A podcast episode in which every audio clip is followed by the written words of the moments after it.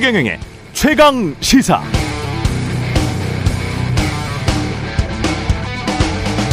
네, 북한은 한국의 적, 아랍에미레이트의 적은 이란이고 우리 사회에서 소탕해야 할 대상에는 마약 사범뿐만 아니라 불법 강성 노동조합, 회계가 불투명한 시민 단체도 끼어 있는 것 같습니다.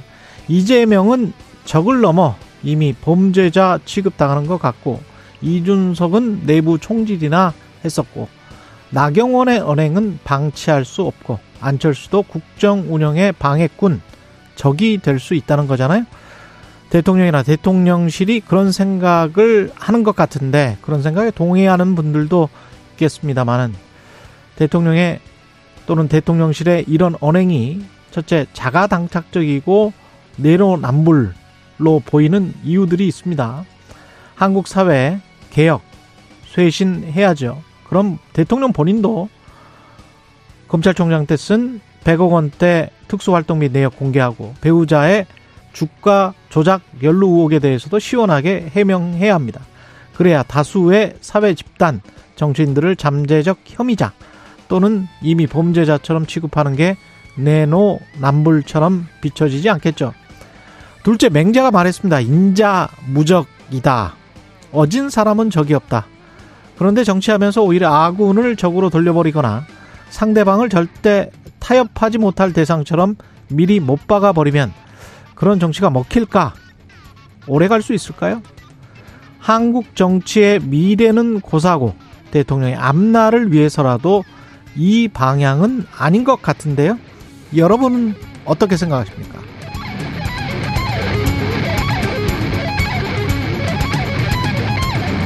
네, 안녕하십니까. 2월 7일 화요일 세상에 이익이 되는 방송 최경령의 최강사 출발합니다. 저는 KBS 최경령 기자고요.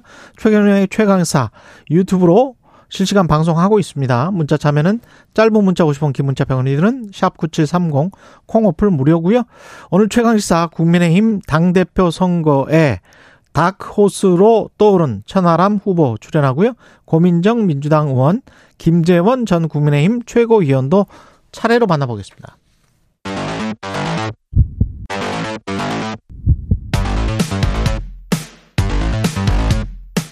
오늘 아침 가장 뜨거운 뉴스 뉴스 언박싱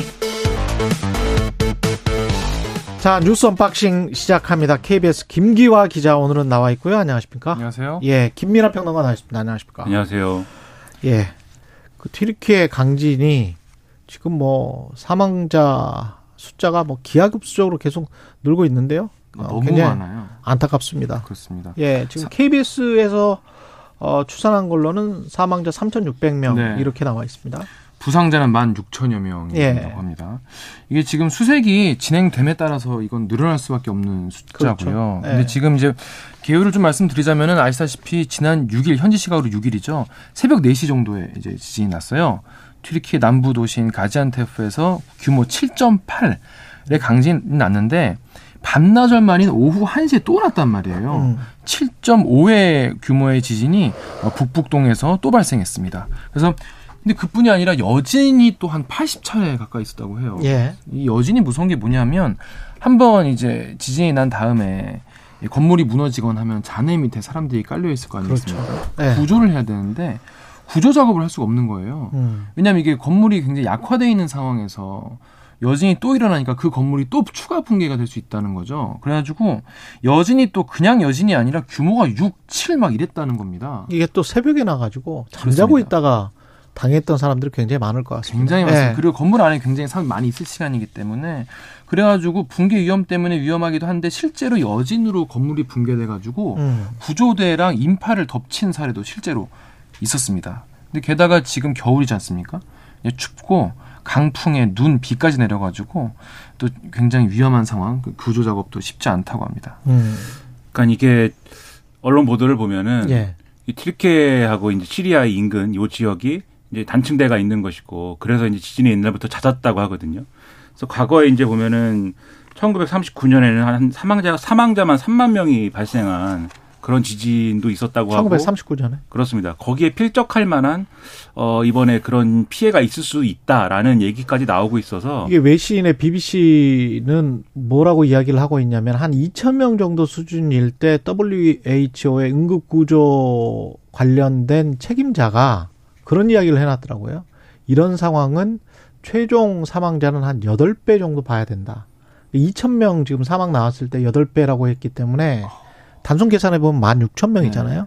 그 월스트리트 저널 같은 경우는 지금 5천 명이다. 월스트리트 저널은 뭐 카운트를 좀 빨리 하는 것 같은데 그렇게 그렇습니다. 지금 이야기를 하고 있습니다. 사망자만. 그래서 피해가 너무나 클 수밖에 없는 그런 상황으로 보이고 음. 그렇다고 하면 이게 복구하는데 여러 가지 노력들이 필요하고 국제사회의 역할이나 이런 것도 필요할 것 같아요. 우리도 그런 역할에는 또 같이 해야 되지 않을까 그런 생각이 좀 듭니다. 예. 그 전문가들 얘기로는 또 근처에도 댐이 또 많다고 해요. 아, 댐이 예, 물이 예. 이제 저수하고 음. 있는 댐이 많은데 이게 예. 지금 댐이 균열이 가 있을 가능성이 높다. 예. 근데 만약에 이게 추가 혹시라도 그러네. 붕괴가 된다면은 홍수로까지 이어지면 이건 정말 그러네. 정말 큰 재앙으로 갈 수 있다고 해서 그렇죠. 굉장히 지금 어, 전전긍긍하고 있는데 지금 음. 뭐 거기까지 신경 쓸 여력이 없는 그렇죠. 상황이라고 그렇죠. 해요. 그래서 국가 비상 상태라고 합니다. 지금. 구조하는 사람들도 구조 대원들도 굉장히 좀 위험한 상황에서 작업을 하고 있기 때문에 예. 피해가 계속 늘어날 것 같은데 안타깝습니다. 이 자세한 피해나 복구 상황 2부에 한 번 더 뉴스에서 자세히 짚어보도록 하고요. 신안에서 일어난 그 배 전복 사고 있잖아요. 네. 속복 간단하게 살펴보겠습니다. 어, 밤새 이제 수색 작업을 벌였는데요. 어, 지금까지 이제 9명 중에 5명의 실종자 찾은 상황. 에서는 뭐 진전된 바가 없습니다. 아시다시피 그리고 발견된 실종자분들은 어, 모두 이제 의식과 호흡이 없으신 상태였던 것으로 확인이 됐고 대부분 이제 선 내에 있는 침실 쪽에서 발견이 되셨다고 해요. 그 이제 아래 기관실이 있는데 거기서 아마 물이 샌게 아니겠느냐라는 얘기가 있는데 그 바로 위에 있는 침실에서 어, 발견이 많이 되셨고 어, 그래서 생존한 다른 선원들이 얘기 들어보니까 어, 기관실에서 배수 작업하다가 이제 숨진 사람도 있지 않겠냐 음. 급히 음. 내려가서 이런 얘기도 나오는데 일단 지금 이거 선체를 이대로 계속 둘 수는 없기 때문에 인양을 해서 수색 작업을 또 하면은 혹시나 어, 안에서 발견될 수도 있거든요 실종자분들이 그래서 밤새 지금 배를 일단 옮겼어요 인양을 해서 어, 18km 정도 떨어진 신안군의 대허사도 근처로 좀 옮겨가지고 인양을 한 이후에 시종자 추가 발견할 가능성도 있다고 합니다. 예. 그러니까 뭐 어제 인양을 하고 사실 원인 조사까지 시작이 됐으면 어땠을까 했는데 좀 늦어져서 여러모로 걱정이 되고요. 그리고 어제도 말씀드렸지만 처음부터 좀 이상 징후가 있었다라는 증언도 있고 네. 또이 배 상태가 굉장히 뭐 낡아가지고 뭐 굉장히 연식이 오래되고 그렇죠. 이런 것도 아니었다고 하는 거지 않습니까? 그럼 페인트 칠할 때 뭔가 문제가 있었나 뭐 이런 이야기도 하고 있고 아니면 그렇죠. 내부 문제인가 뭐 이런 이야기입니다. 그래서 자세히 들여다봐야 사실 알 수 있는 음. 건데 그러기 위해서라도 빨리 좀 인양이 돼야 되겠습니다.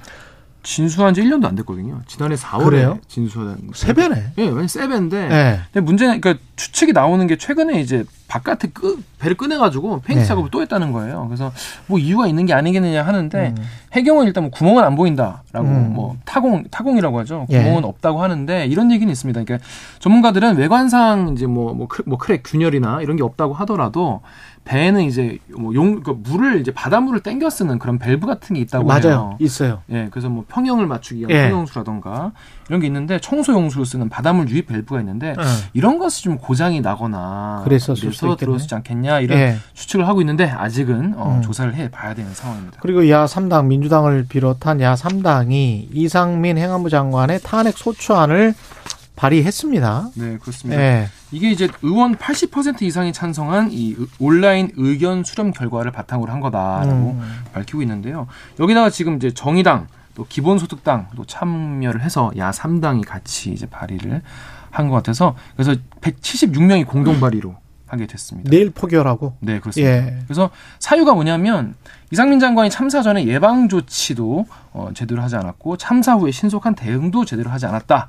이것이 어, 국민 보호 의무를 규정한 헌법 그리고 재난안전관리법을 위반했다는 건데 그리고 또 2차 가해성 발언도 많이 했다. 이것도 이제 사유에 포함이 됐어요. 예. 그리고 이후에 국정조사에서 어, 책임 회피하려 했고 뭐 모른다, 뭐 명단 없다 이런 얘기를 계속 하지 않았습니까? 음. 이런 것도 어, 공무원 품위 유지 의무를 위반했다 이런 사유입니다.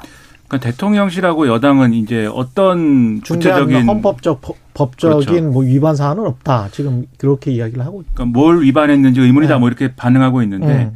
민주당은 이제 중대한 사안이다라고 얘기를 하고 있습니다. 그러니까 이게 결국은 이제 탄핵이라는 게 과거에 우리가 한번 뭐 어, 겪어본 일도 있지만 그건 대통령에 대한 탄핵이고 뭐 여러 가지 그랬었죠. 내용들을 잘 알고 있지만 네. 사안의 중대성이라든가 이런 것들을 어, 판단해서 이제 결정을 내리는 것이지 이 법을 위반한 거에 어떤 경중이 아니다라는 논리로 지금 민주당은 접근을 하고 있어요. 그래서 음. 이제 헌법재판소에서 인용할 수 있다 이렇게 얘기를 하고 있는데 뭐 그것까지는 가봐야 알겠는데 시일이 근데 상당히 걸리겠죠. 거기까지 갈 때까지는 왜냐하면은 음. 이게 결국 이제 이 표결이 이 표결에 붙여져 가지고 가결이 된다. 라고 하면 일단 이상민 장관의 직무는 정지가 되지만 헌법재판소 결론이 나기까지는 절차들이 또 있는 거거든요.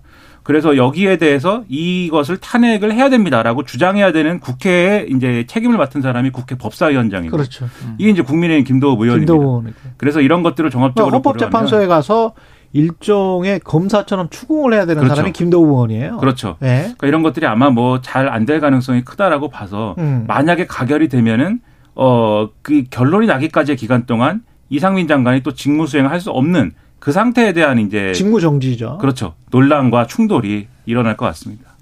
근데 그 가장 바람직한 방향은 사실은 적절한 시기에 대통령이 또는 본인이 사퇴를 하는 게 제가 보기에는 가장 바람직한 것 같습니다. 그렇죠. 네. 이게 이제 발의를 해도 표결 안 하면은 24시간 이후 72시간 이내에 표결 안 하면은 여야가 잘 합의해가지고 표결 안 하기로 하는 방법도 있는 거거든요. 그렇죠. 근데 그게 별로 이렇게 어 지금 가능성이 없어 보이는 게 어제 이제 일부 언론의 단독 보도이긴 합니다만 음. 국민일보의 단독 보도이긴 한데 지금 이상민 장관이 그러면은 이 직무가 정지되면 차관이 대행해야 되지 않습니까? 직무를. 그렇죠. 그런데 어 대통령이 윤석열 대통령은 이, 직, 이 직무를 대행해야 되는 차관을 실세형 차관으로 교체할 생각이다. 라고 얘기를 하고 있다. 이런 음. 보도가 있었습니다. 음. 그러니까 실세형이라는 거는 굉장히 이제 무게감 있는 인사를 차관에 앉혀서 음. 사실상의 장관 업무를 이상민 장관 없어도 예. 여전히 대통령이 그립을 지고 가는 그러한 행안부다라는 걸 보여주고 싶다라는 거고 심지어 이제 그 기사에 보면 이제 검사 출신도 검사 출신일 수도 있다. 뭐 이렇게 나왔거든요 기사에 예. 어제 기자들이 대통령실에다가 이게 사실이냐 물어봤는데 일단 인사에 대해서는 뭐 지금 뭐 얘기할 게 없다라고는 얘기했습니다만 이런 기류라고 하면은 강대강 대치 이런 것들을 전제하고 움직이는 거 아니겠습니까? 근데 그럴 필요가 없는데 그렇죠 굳이 또 그렇게 해야 되는가 하는 의문인데 그러니까 말이에요. 그러니까 적절한 시기에 사퇴를 하거나 사표를 받 받는 게 가장 현명한 그리고 꼭 이상민 행안부 장관을 해야 그 행안부가 어떻게 돌아간다. 경찰국도 이미 신설했잖아요. 그러면 그렇죠. 할수 있는 거는 했기 때문에 어느 정도 임무는 끝나고 그러면 그렇게 하는 게 순리가 아닌가. 정치를 좀 순리대로 했으면 좋겠는데 이렇게 또 탄핵해서 뭐 법적으로 기다 아니다. 이렇게 이야기하는 것보다는 도덕적으로 사회적으로 어떤 인간적으로 인간적으로 정리할 수 있는 거는 정리하는 게 맞지 않나. 그게 정치가 아닌가 그런 생각이 들고요. 어제 국회에서 대정부 질문도 있었는데 김건희 특검 어떻게 할 거냐 관련해서 뭐 정청래 의원도 많은 주장을 한 것 같고 네. 한동훈 장관도 맞불을 놓은 것 같습니다. 네. 네. 일단 정의용 국민의힘 의원이 이렇게 어, 특검 관련된 질문을 했어요. 예. 이제 김건희 여사 특검을 민주당이 추진하려고 하는데 어떻게 음. 생각하냐 이렇게 얘기를 했는데 한 장관이 뭐라고 했냐면 이건 이재명 대표 사건과 김건희 여사 사건은 전혀 무관한 사건이 아니겠느냐라고 음. 하면서 이게 특검이 정치적 맞불놓기 그러니까 김건희 여사 특검 그러니까 이재명 대표에 대한 이제 수사에 대해서 이 김건희 특검으로 맞불놓기 용도로 사용되는 거는 안 된다 이렇게 음. 얘기를 했어요. 정치적 의도가 있, 다는 그런 해석인 것 같은데 그래서 한 장관이 뭐라 했냐면 김건희 여사 이름이 이 주가 조작 세력 이제 범죄 일람표에 있다 이게 이제 그 이유지 않습니까?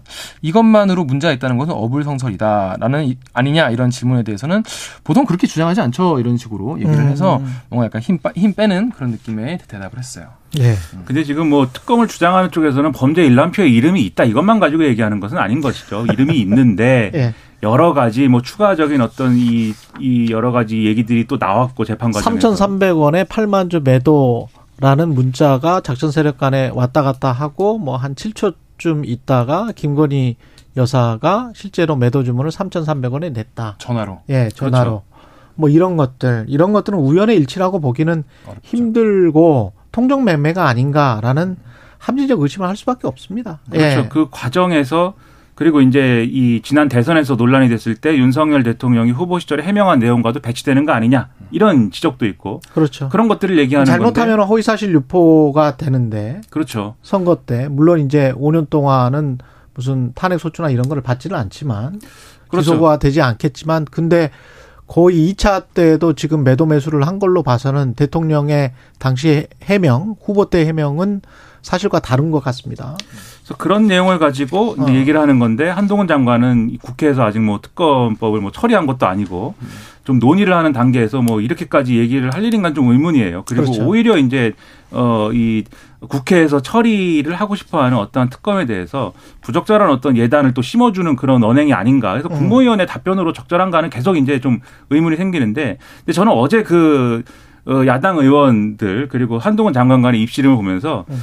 그러니까 사실 민주당도 이 적절한 어떤 전략이나 이런 걸 제대로 세우고 있느냐에 대한 의문은 좀 있었습니다. 워낙 언론이 재밌는 장면만 캐치해서 그런 건지 잘 모르겠는데 그럴 수도 있고 좀 뭐 아주까리 기름 같은 거 얘기하고 그다음에 한동훈 장관하고 김건희 아주까리 기름은 왜 그렇게 나오는 깐족거리 왜 깐족거리냐 깐족거린다 무슨 뜻인지를 잘 모르겠어요. 네. 어떤 맥락인지를 근데 그런 얘기하고 또 한동훈 장관하고 과거에 김건희 여사 뭐 카톡 메시지를 주고받았다 이런 얘기하고 이게 네. 이 의혹에 이제 본체와는 관련이 없는 거지 않습니까? 그래서 그렇죠. 그런 걸 왜 물어볼 까라는 의문도 들고 했는데 한동훈 장관한테 수사 내용을 물어보면은 대답을 안 할 것이기 때문에 당연히 법무부 장관은 수사 내용에 관해서 그렇죠. 이야기를 안 하겠죠. 그렇죠. 그래서 이제 그런 걸막 예. 물어본 것 같은데 그게 국민들 보기에는 좀 황당해 보일 수 있거든요. 음. 그래서 적절한 어떤 질의응답 답변을 잘 세워야 될 텐데 뭐 그러진 않았던 것 같습니다.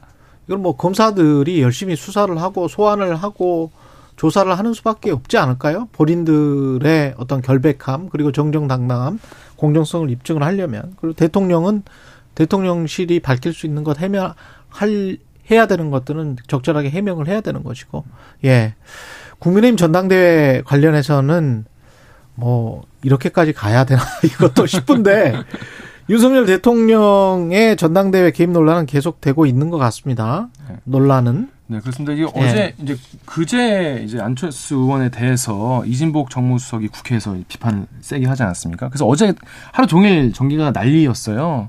게다가 이제 이 반대 문제가 뭐냐면 이 방문 자체가 대통령의 지시에 따른 것이었다. 이렇게 아주 직접적으로 밝혔습니다. 예, 소위 말해 완전 이게 윤심이라는 건데 그래서 안 후보 측이 대통령을 윤석열 대통령을 선거에 끌어들이려고 하는 것에 이런 형태를 경고해 달라라고 당에 요청하라라고 했다는 건데 그래서 어제 아침에 이 안철수 후보가 아, 그 MBC 인터뷰만 하고 이후 음. 일정을 다 취소했어요. 취소했죠. 그 이후 일정에 우리 KBS 네, 사사건건도 유탄을 받았죠. 제작진들이 네. 굉장히 당황해가지고 저한테 어떡하냐고 갑자기 연락 왔다고 네. 이럴 정도로 굉장히 하루 동안 어, 숙고에 들어갔는데 일단 인터뷰에서 뭐라고 했냐면요. 윤핵관이란 단어가 나쁜 표현이라고 생각한다면 안 쓰겠다. 음. 안윤연대란 말도 안 쓰겠다.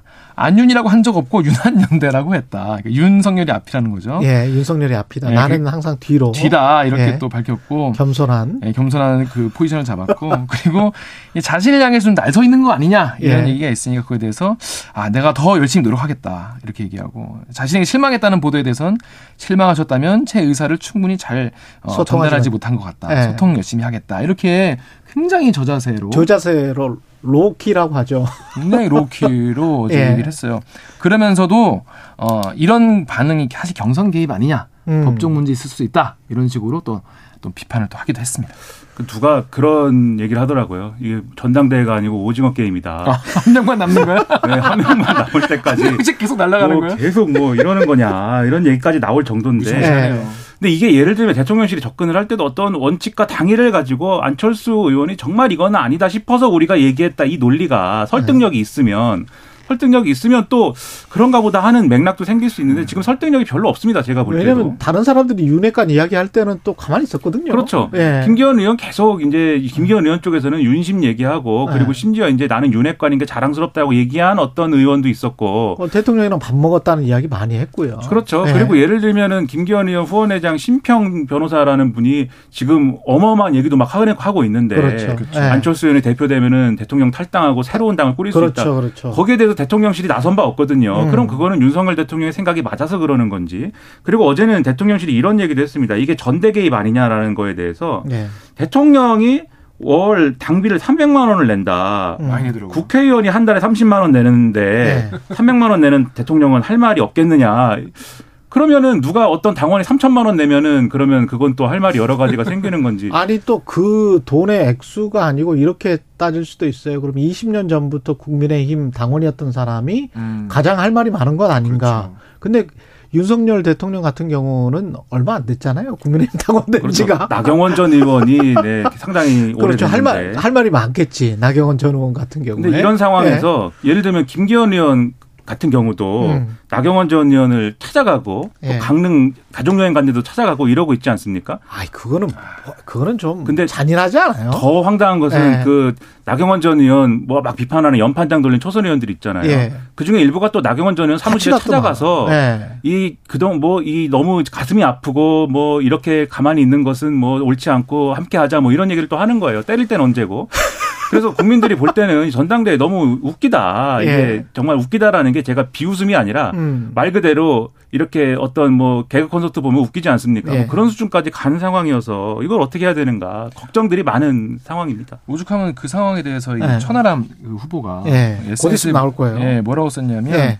김 후보는 그 김기현 후보죠. 네. 김 후보는 학폭 학폭 가해자의 행태를 멈춰 주십시오. 학폭 가해자. 네, 나경원 전 대표를 학폭 피해자로 가해할 때는 언제고 네. 이제 와서 학급 분위기를 위해서 힘을 합치자 이렇게 얘기하면 이게 학폭 가해자 뭐가 다른가? 힘을 합칠 수도 있을 것 같아요. 지금 더, 분위기는. 더 네. 글로리 송혜교 뭐 힘을 합칠 것 같습니다. 제 생각에는. 예, 김재인님 대길기 김기화 기자님이다 이런 말씀하셨네요. 알겠습니다. 오늘 special guest KBS 김기화 기자. 네. 환영해 주신 분들 많은데 아쉽게 오늘만 출연합니다. 다음에 또 만나 뵙기로 하고요. 네. 뉴스 unboxing 김기화 기자 김민아 평론가였습니다. 고맙습니다. 고맙습니다. KBS 1라디오 최경영의 최강시사 듣고 계신 지금 시각 7시 41분입니다. 오늘 하루 이슈의 중심. 당신의 아침을 책임지는 직격 인터뷰. 여러분은 지금 KBS 1라디오 최경영의 최강 시사와 함께하고 계십니다. 네, 국민의힘 전당대회 판세가 요동치고 있습니다. 조원 CNI가 CBS 노컷 뉴스 의뢰로 지난 3일부터 5일까지 국민의힘 지지층 대상으로 조사한 결과, 예, 지금 이분 천하람 후보가 4위, 4위로 진입했습니다. 천하람 후보 국민의힘 당권주자 후보입니다. 천하람 후보 나오셨습니다. 안녕하세요. 네, 국민의힘 당대표 후보 천하람입니다. 예, 이 갑자기 4위까지 어떤 어떤 전략으로 지금 승부하실 계획이고 이 정도는 예상하셨어요? 어, 네, 일단 뭐 너무 감사한 일이고요. 근데 예. 이게 제가 잘나서 이런 게 아니고, 어, 저희가 보니까, 어, 천하람이가 유일한 개혁 후보더라고요. 유일한 개혁 후보다. 네, 지금 예. 저희 당에서도 아, 이 당이 좀 과거로 후퇴하는 것 같다. 이대로는 음. 안 되겠다 하는 개혁 성향의 당원분들이 좀 꽤 많으십니다. 아. 그러다 보니까 이분들이 아, 누군가가 조금 개혁 성향을 갖고 있고 선명하게 나와주기를 기다리고 계셨던 것이거든요. 예. 그러다 보니까 이제 저라는 선택지가 나오니까 음. 그래도 좀 바로 어, 반응을 좀 보여주시는 건 아닌가 생각하고 감사하게 생각하고 있습니다. 개혁 세력으로서 당 대표가 천하람이 되어야 한다. 아 그럼요. 예. 네. 그 어떻게 당을 바꾸실 생각이세요? 어, 저는 우선 당이라는 게요. 예. 국민들과 당원의 모습을 좀 닮아 있어야 된다고 생각해요. 제가 예. 대구 경북을 이제 출마 선언하고 나서 바로 KTX 타고 내려와 가지고 한 3일 음. 돌았거든요. 제가 깜짝 놀랐던 게 그런 말씀을 하시더라고요. 민심은 뭐 당연하 민심은커녕 당심이라도 제대로 반영해라 이런 얘기들을 하시더라고요. 예. 그러니까 당원들도 생각이 굉장히 다양한데 음. 우리가 어떤 주류에서 어 다른 생각들을 억누르고 줄을 세우고 뭐 다른 얘기하는 사람 쫓아내고 이렇게 하기 시작하면은 예. 당이라는 게 역동성과 생명력이 없어집니다. 음. 그리고 당이 항상 하다가 좀 잘 안 풀릴 수도 있잖아요. 그렇죠. 주류가 있고 비주류가 있어야지 네. 어떤 당 안에서 대한 세력들이 계속해서 만들어질 수가 있거든요. 그렇죠. 당도 건강하게 갈 수 있고. 네. 그래서 저는 저희 당에서 어, 굉장히 좀 다양한 의견들이 건전하게 토론이 되는 그런 음. 살아있는 당을 만들고 싶습니다. 근데 제가 주류 입장에서 그러면 반론 차원에서 질문을 드려볼게요. 네. 한 50에서 60% 정도는 윤석열 후보, 윤석열 대통령을 지지했던 사람들이 지금 국민의힘 아, 당원들 아니냐. 네. 그러면 윤석열 대통령을 어, 지나치게 비판하는 것 같으면 음. 그러면 천하람 후보가 상당히 좀 불리하지 않을까? 아, 당연히 불리하죠. 예. 그러니까 어 선거 전략상으로도 그렇고 제 실제 생각으로도 그렇고 예. 저는 윤석열 대통령을 지나치게 비판할 생각은 전혀 지나치게 없습니다. 비판할 생각은 없다. 어, 저는 네. 윤석열 대통령도 당연히 어, 저희 당의 이제 뭐 저희 당 소속의 대통령이시고 음. 저희 당 운영에 대해서 의견을 제시하실 수 있죠. 네. 그런데 윤석열 대통령의 의견이 당의 100%가 돼서는 안 되는 겁니다. 아. 말씀하셨듯이 예. 윤석열 예. 대통령이 하는 것은 무조건 지지하겠다. 뭐 이런 당원들도 많으세요. 음. 근데 그분들이 100%는 아니거든요. 예. 그러다 보면 비주류가 숨 쉴 수 있는 공간들도 좀 열어줘야 되는 것이고 예.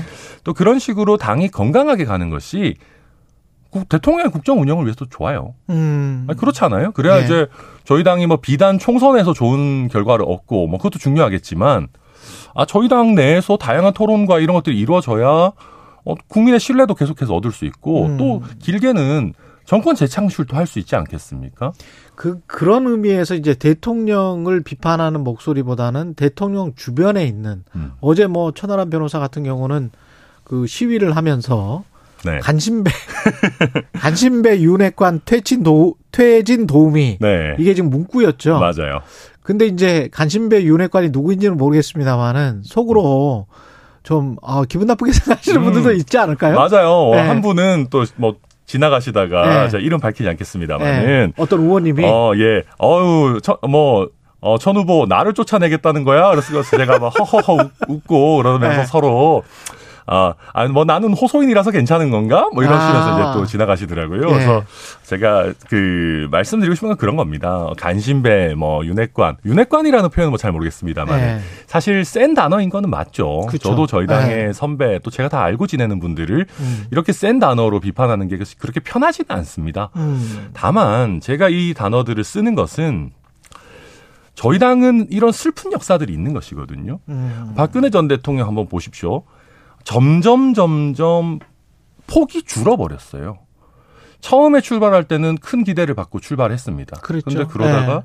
친박의 대통령이 됐다가 음. 친박 중에서도 마음이 완전히 일치하지 않는 사람들은 또 배제하고 진박의 대통령이 됐다가 음. 점점 점점 그것도 줄어가지고 문고리의 대통령까지 줄어들었거든요. 예. 그러면 대통령의 뜻을 자기들이 무조건 따른답시고 충성 경쟁을 반복해가지고 대통령을 점점 작게 만드는 사람들이 충신입니까?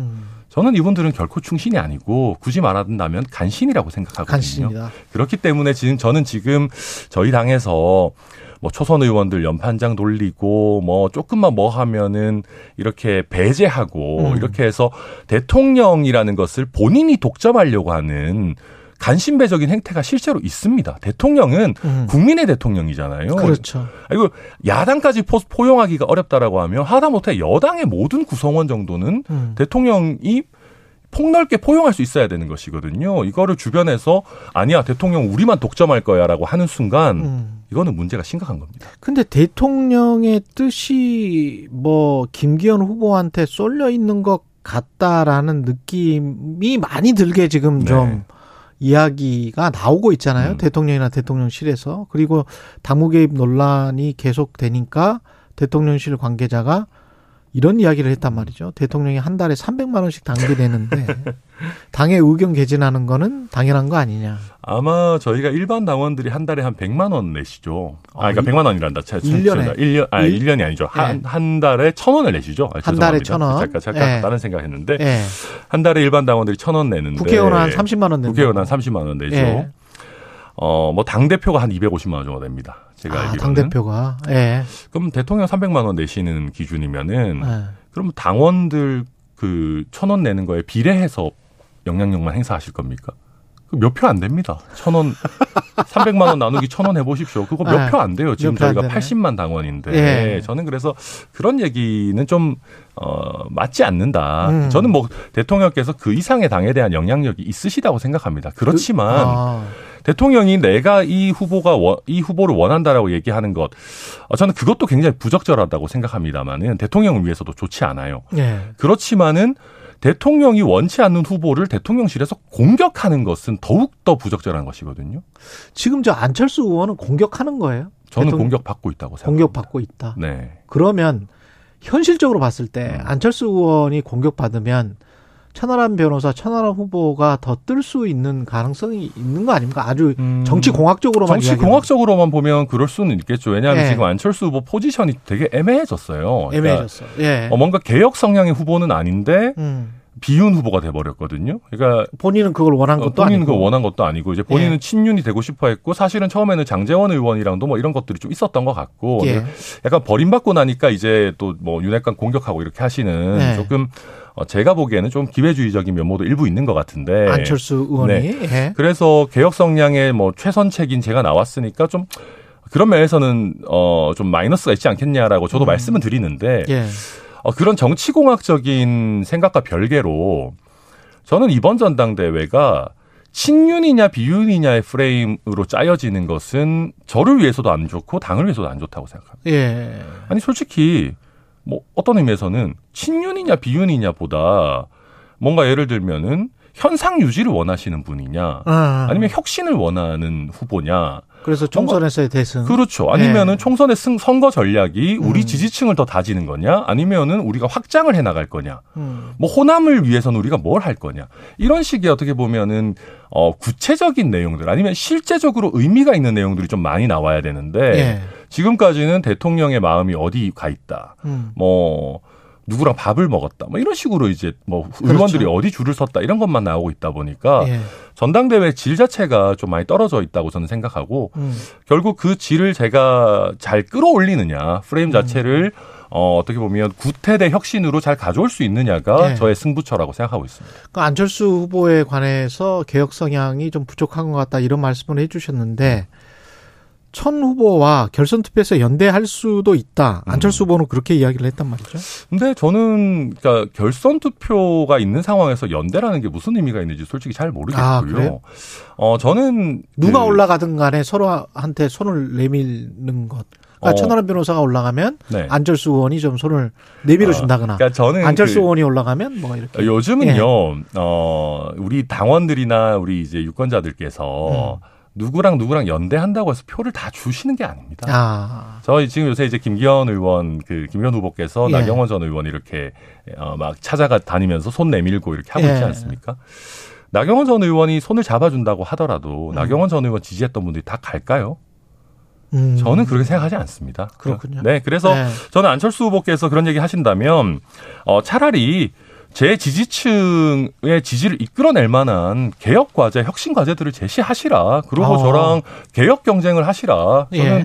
그렇 그게 이제 건전한 방식이지 그런 게 아니라 그냥 저희끼리 야합하듯이 만나가지고 아유 뭐 천하람이 뭐 내가 당대표 되면 뭐 시켜줄게. 그럼 저도 반대로 아유 뭐 안 후보님 뭐 제가 뭐 되면은 뭐 시켜드릴게요. 이런 식의 야합은 저는 음. 그 어떤 감동도 없다고 생각합니다. 한 30초밖에 안 남았는데 김기현 어, 후보가 네. 나경원 전 의원 자택 그다음에 가족 여행지 강릉까지 쫓아갔는데 이거는 어떻게 봐야 될까요? 어 너무 급하신 것 같아요. 급하다. 지금 네. 지지율이 좀 흔들리고 음. 뭐 이러다 보니까 너무 조급하신 것 같은데 음. 저는 나경원 전 의원 지지자들의 마음을 살 수 있는 좋은 방안은 좀 기다려주는 겁니다. 기다려주는 거. 나경원 의원을 존중한다라는 메시지를 내고 음. 나경원 의원께서 진정으로 저의 손을 잡아주실 때까지 제가 좀 기다리겠다라는 예. 메시지를 낸다면은 저는 훨씬 더 소구력이 있지 않을까. 이렇게 급하게 한다고 해결될 예. 문제가 아니다 말씀드리겠습니다. 알겠습니다. 조금 전에 언급된 여론조사 자세한 사항은 중앙선거 여론조사 심의 홈페이지에서 확인하실 수 있고요. 지금까지 국민의힘 당권주자 천하람 후보였습니다. 고맙습니다. 네, 감사합니다.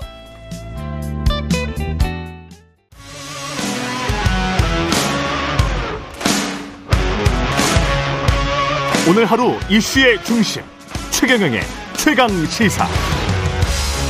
네, 야 3당이 발의한 이상민 행안부 장관 탄핵 소추안이 어제 국회에 보고됐습니다. 내일 본회의에서 표결한다는 계획인데요. 민주당 고민정 최고위원 전화로 연결돼 있습니다. 안녕하세요.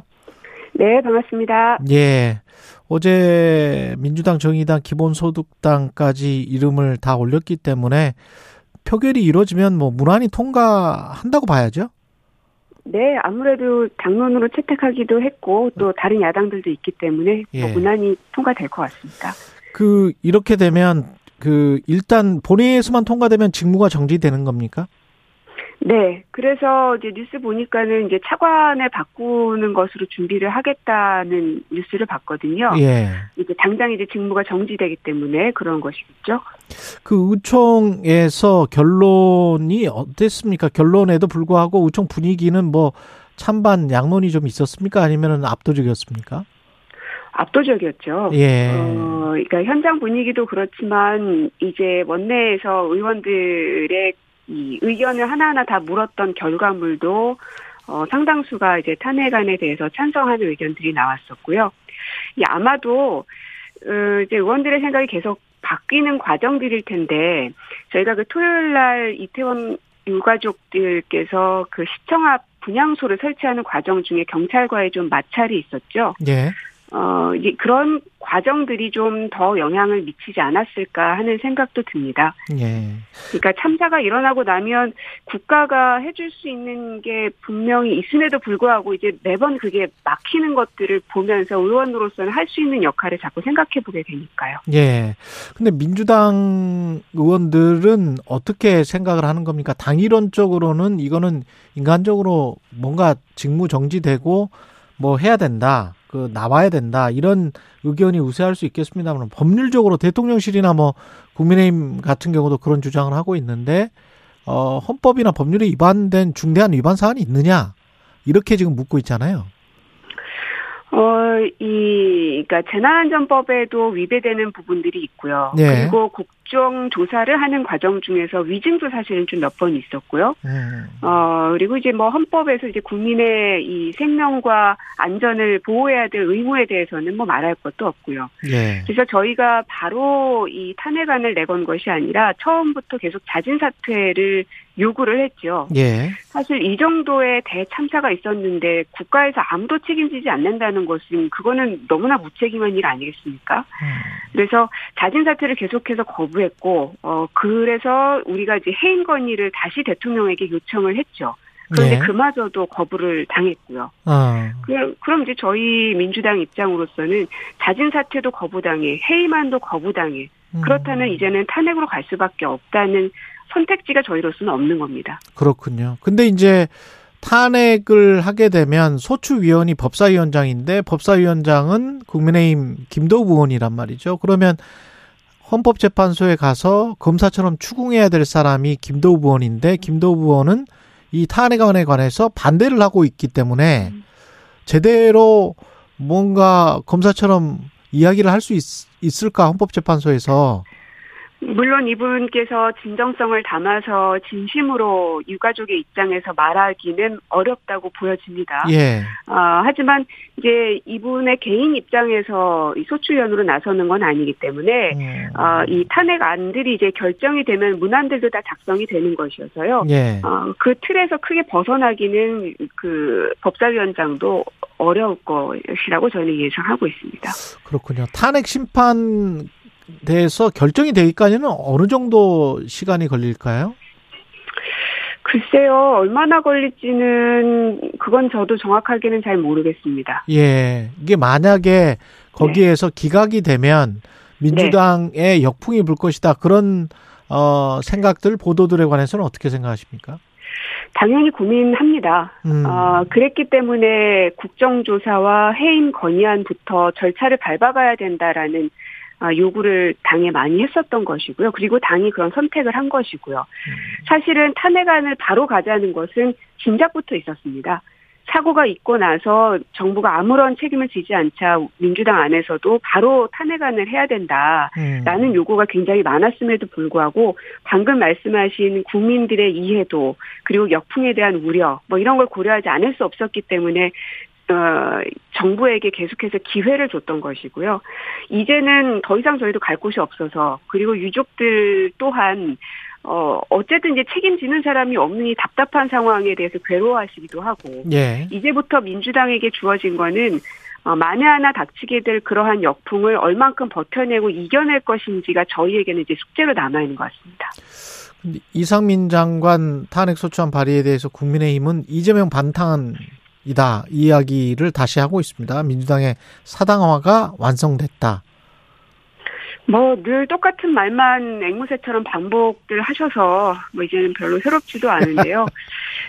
네. 뭐 거의 뭐 스토킹 수준이십니다. 그래서 이제 국회 안에서 보면 우리가 해결하고 싸워야 될 쟁점 법안들도 굉장히 많은데 네. 무슨 얘기를 하든 매번 이제 대표 이름만 거론을 하니까 별로 이렇게 뭐 크게 다가오진 않네요. 그런 말 해도. 국민의힘은 오히려 민주당이 김건희 여사에 관해 스토킹 수준으로 스토커 수준으로 지금 접근한다고 이야기하잖아요. 네, 그렇더라고요. 예. 예. 근데 이제 김건희 여사에 대해서는 하필이면 주가 조작을 했던 사람이 영부인인 겁니다. 저희 국민들도 영부인에게 이러한 혐의가 들씌워져 있었, 있다는 사실에 대해서 굉장히 분노하고 자괴감이 들고 그렇습니다. 그렇군요. 국가의 네. 얼굴이고 특히나 국제 무대에 나가면은 우리나라를 대표해서 어쨌든 인사를 하셔야 되는 분인데 음. 그제 경험에 의해서도 정상회담을 하게 되면 영부인께서도 계속 그 나라 영부인을 이제 만나게 되시는데요. 네. 그러면 사, 다른 나라의 영부인에 대한 자료 조사를 충분히 해서 저희 영부인이 다 보시거든요. 예. 그 얘기는 우리 김건희 여사에 대한 자료 조사들도 상대국 나라의 영부인들이 꼼꼼히 다 조사해서 본다는 얘기입니다. 음. 그러면 한국 안에서 주가 조작, 허위 경력 이런 것들로 지금 혐의가 있다는 부분을 그들도 알 텐데 음. 저는 그런 게 굉장히 얼굴이 좀 나쁘고그렇고요. 네. 그리고 이 주가 조작 문제는 계속 그 한동훈 장관은 문재인 정부 때 다 했기 때문에 뭐 충분한 조사가 이루어졌다라고 어제 어, 대정부 질문에서도 그랬죠. 네. 네. 네. 하지만 중요한 거는 어 그 윤석열이란 사람이 검찰총장이던 때와 이, 검찰총장을 사퇴한 때를 구분해서 봐야 된다는 겁니다. 음. 모두가 다 문재인 정부에 해당은 됩니다만 예. 윤석열 사퇴하기 전에는 수사의 진척이 전혀 없었고 그래서 심지어는 법무부 장관이 수사지휘권까지 발동하는 지경까지 갔잖아요. 어. 그런데 21년 3월에 윤석열이 사퇴한 이후에 7월부터 본격적인 수사가 이제 급물살을 타게 됩니다. 그러면서 도이치모터스 본사도 압수수색하고 금강원도 압수수색하면서 자료들을 이제 획득하게 되는 거거든요. 그러면서 권호수 회장이 구속 기수되기도 하고요. 그런데 참 역사의 아이러니, 아이러니긴 한데 그러고 몇 달 안에 바로 대선으로 들어왔고 윤석열 정부가 들어왔기 때문에 도이치모터스 주가 조작 사건은 고작 한 서너 달 밖에는 수사를 못했던 겁니다. 음. 그래서 지금이라도 수사를 하라고 계속 촉구를 했는데 윤석열 대통령과 한동훈 장관은 문개기로 일관을 했고요. 그 그러면 이제 선택지는 특검밖에 없는 것이죠. 예. 중앙지검장 검찰총장을 하면서 그 임기 동안에는 제대로 수사를 안 했던 것 아니냐 그런 말씀이신 것 같네요. 예. 네. 그 특검을 하게 되면 이것 이건 어떻게 되나요 절차가? 그 국회에서 통과만 되면 근데 이제 여당이 합의를 안 해주면은 이것도 굉장히 힘든 과정을 거쳐야 되는 거 아닙니까? 어, 주가 조작 문제는 저는 음. 여당도 좀 현명하게 생각하셨으면 좋겠는데, 예. 이 사안은 5년 내내 계속 꼬리표처럼 따라붙을 사안입니다. 어, 그러한 억울함이 있으시겠죠. 만약에 혐의가 없다면. 예. 그 억울함을 털기 위해서라도, 어, 이걸 명명백백하게 국민들 앞에 좀 내놓아야 된다고 생각합니다. 음. 이게요, 대통령을 뭐 독재를 하실 게 아닌 거면 어쨌든 5년 안에는 내려오셔야 되거든요. 예. 어, 그때 가서 어떻게 감당하시려고 저러나 하는 생각이 들 정도입니다. 예. 그래서 본인의 무혐의를 입증하기 위해서라도 어떤 방식으로든 수사를 통해서 이 진실을 좀 밝히는데 협조하시기를 좀 간곡하게 부탁을 드리는 겁니다. 어제 최재성 전 청와대 정무수석은 다른 무엇보다도 지금 천공 관련한 게 국정조사 네. 빨리 해야 되고 청문회 추진해야 된다.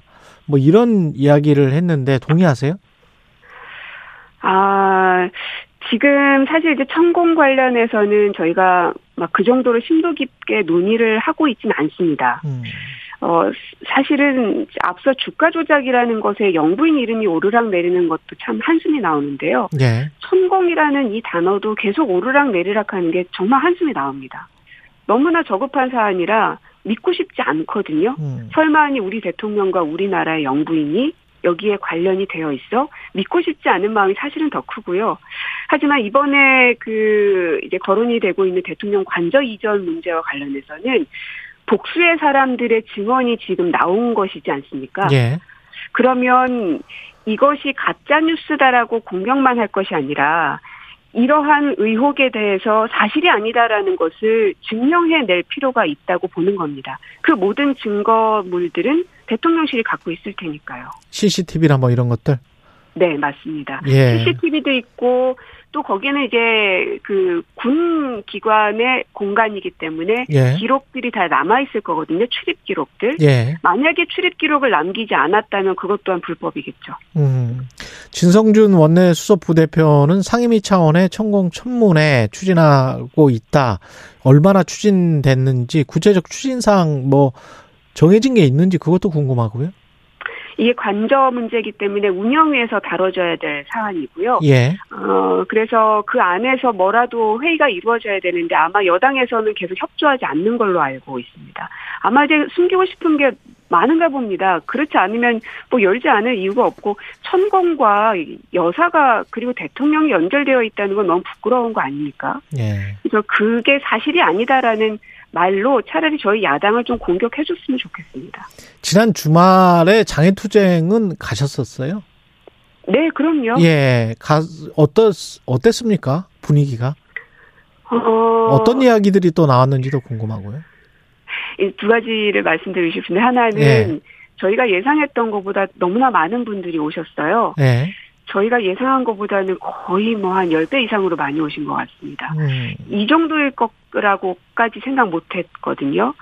어, 그래서 좀 스피커들이 저 뒤편까지는 들리지 않았을 텐데 하는 죄송함이 좀 있었고 또 하나는 어, 반대편에 있는 보수 집회가 있었는데 그분들이 스피커를 의도적으로 저희 쪽으로 다 달아놓으셔서 사실은 무대 위에서 말하는 저는 제 목소리가 제 귀에 들리질 않았습니다. 전혀. 그 스피커 소리가 너무 커서 상대방의 예. 그래서 집회를 방해하는 이러한 행위들을 경찰이 그저 방조하는 것을 보면서 저는 굉장히 좀 놀라웠고요. 그래서 이 집회 시위의 자유가 너무나 보장되지 않고 있다는 놀라움이 있었고, 어, 그리고 이제 또 하나는 그 장애투쟁에 대해서 뭐 계속 해야 되는 것 아니냐, 뭐 이런 말씀들도 좀 있던데. 반대로 잘못된 전략이다. 라고 네. 하는 사람들도 있고요. 네, 네. 예. 그래서 저는 사실은 지금은 상설적으로 매번 하는 것은 어 지금 단계는 아니라고 생각합니다. 상설적으로 매주 하는 거는 아니다. 예. 네. 원내에서 지금 해야 될 일이 너무 많습니다. 뭐 음. 노조법이나 음. 방송법 이런 게 계속 쌓여 있기 때문에 예. 어 진짜 장애 투쟁은요. 도저히 국회 안에서는 아무것도 해결이 안 돼서 원내 문 셔터 내리고 바깥에 나가서 계속해서 투쟁을 하는 게 장외 투쟁인 것이죠. 음. 그러나 저는 저희 원내를 문 닫을 생각이 전혀 없습니다. 그렇군요. 기타 정치 현안도 좀 여쭤보고 싶은데 국민의힘 전당대회 상황은 어떻게 보고 계시나요? 안철수 후보가 뭔가 새로운 결정을 하기를 조금 기대를 했는데 음. 어제 이제 누구랑 얘기하다 보니까 그런 얘기 나왔어요. 안철수가 안철수했다. 그러니까 예상했던 그만큼을 네. 하는구나 역시 네. 사람은 네. 참안 변하는구나. 네. 그러니까 예상을 깨는 결정을 할 때 정치가 업그레이드 되는 건데 안철수 후보가 측거에 들어가고 이제 고개를 숙이는 모습을 보이는 걸 보면서 아 참 안 변하네 뭐 이런 생각을 좀 많이 했습니다. 그러면 국민의힘 전당대회는 결국 김기현 후보로 귀착될 것이다. 어떻게 보십니까 예상은?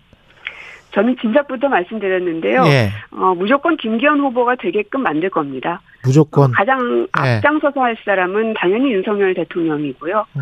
뭐그 그림으로 김기현 후보가 나온 것은 뭐 세상 사람들이 다 알고 있기 때문에 이제 거기에 대항해서 유승민, 나경원, 안철수 이런 분들이 뭔가 새로운 족적을 남기지 않을까 하는 기대감을 갖고 봤는데 어, 뭐, 하나하나 무참히 지금 깨지고 있는 거죠.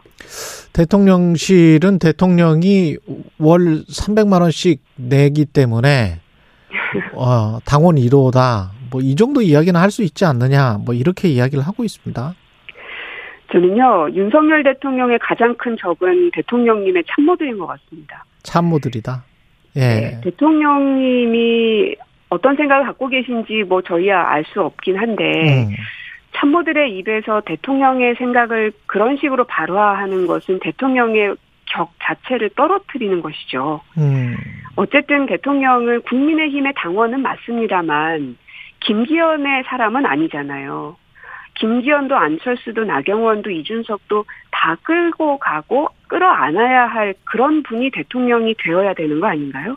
음. 그러면 참모들은 어떻게든 그 갈등을 봉합하고 이렇게 추스를 수 있는 발언들을 통해서 대통령의 격을 높여줘야 되는데 오히려 대통령의 격을 자꾸 떨어뜨리는 것 같아서 혼나지 않으실까 저는 오히려 그 걱정이 되던데요. 근데 대통령 입장에서는 대통령이 내 말을 그대로 충실히 전하지 않았다면 그것도 또 화낼 일 아닌가요?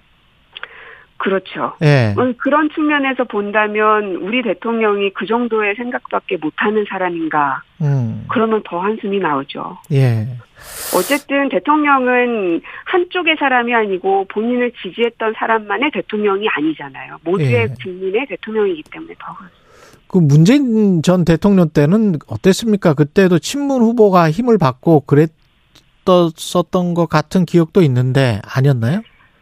어, 제가 부대변인, 대변인 하던 시절을 예. 네. 보면 일절 관여를 하지 않습니다. 음. 어, 사람을 만나는 것도 굉장히 조심하고요. 예. 어떻게든 예. 그 국회 여의도에서 말로 나아갈 수 있을지 모르기 때문에 음. 굉장히 조심스러워했고 말 한마디 한마디를 신중하게 하면서 이 당과의 관계를 섞이지 않게끔 노력을 많이 했던 기억이 나거든요. 예. 국민의힘이 그 민주당 당대표 선거할 때 지난 8월이었나요? 이재명이 되면 thank you 이런 얘기를 해서 이재명이 되면 thank you 이런 이야기를 했었었거든요. 국민의힘 아, 쪽에서. 아, 국민의힘에서. 네. 네. 민주당 입장에서는 지금 김기현 후보가 되면 thank you입니까? 어, 김기현 글쎄요 이게 참 어렵네요. 예. 어, 근데 지금 이 정도까지 대통령님께서 의지를 그렇게 보이고 계셔서 음. 결국은 이제 공천 문제로 갈 텐데요.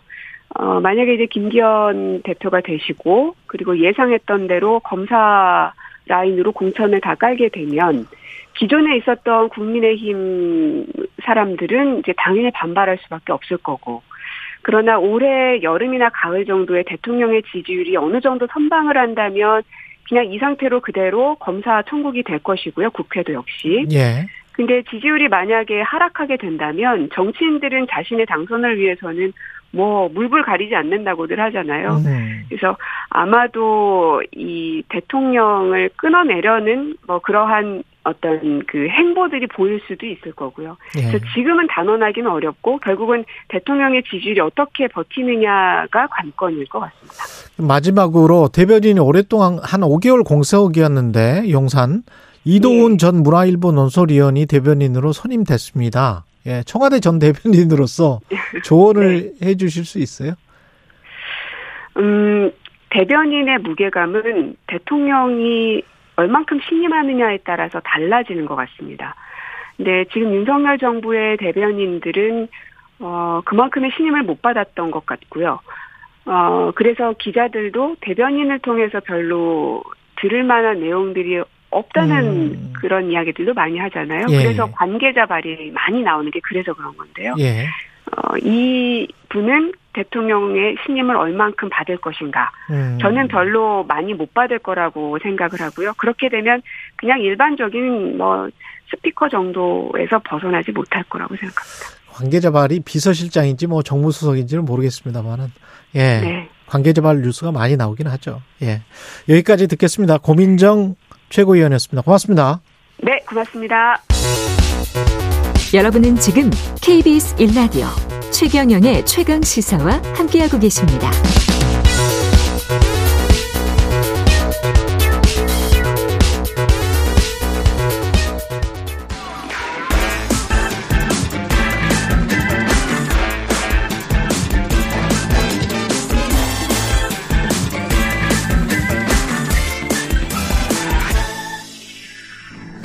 네. 최경련의 최강시사 한 번 더 뉴스 시간입니다. 오늘은 정은정 작가와 함께하겠습니다. 안녕하십니까? 네, 안녕하세요. 오늘 즐거운 소식은 아니네요. 튀르키예 대지진 다시 한번 짚어보겠습니다. 아까도 이야기했지만 현재 상황 이야기해 주시죠. 예. 어, 예, 뭐 새로운 소식 업데이트되는 게 겁이 날 정도로 지금 제가 어제 자정 기준으로 원고를 작성했는데 지금 음. 방금 전에 또 보니까 이 기관 통신사들이 현재 그 사망자 수가 3,700명에 이르고 예. 예, 부상자 수는 그냥 수만 명 이 정도로 나왔는데요. 그렇죠. 예, 점점점 희생이 커질 것 같아서 정말 음. 크게 우려가 되네요.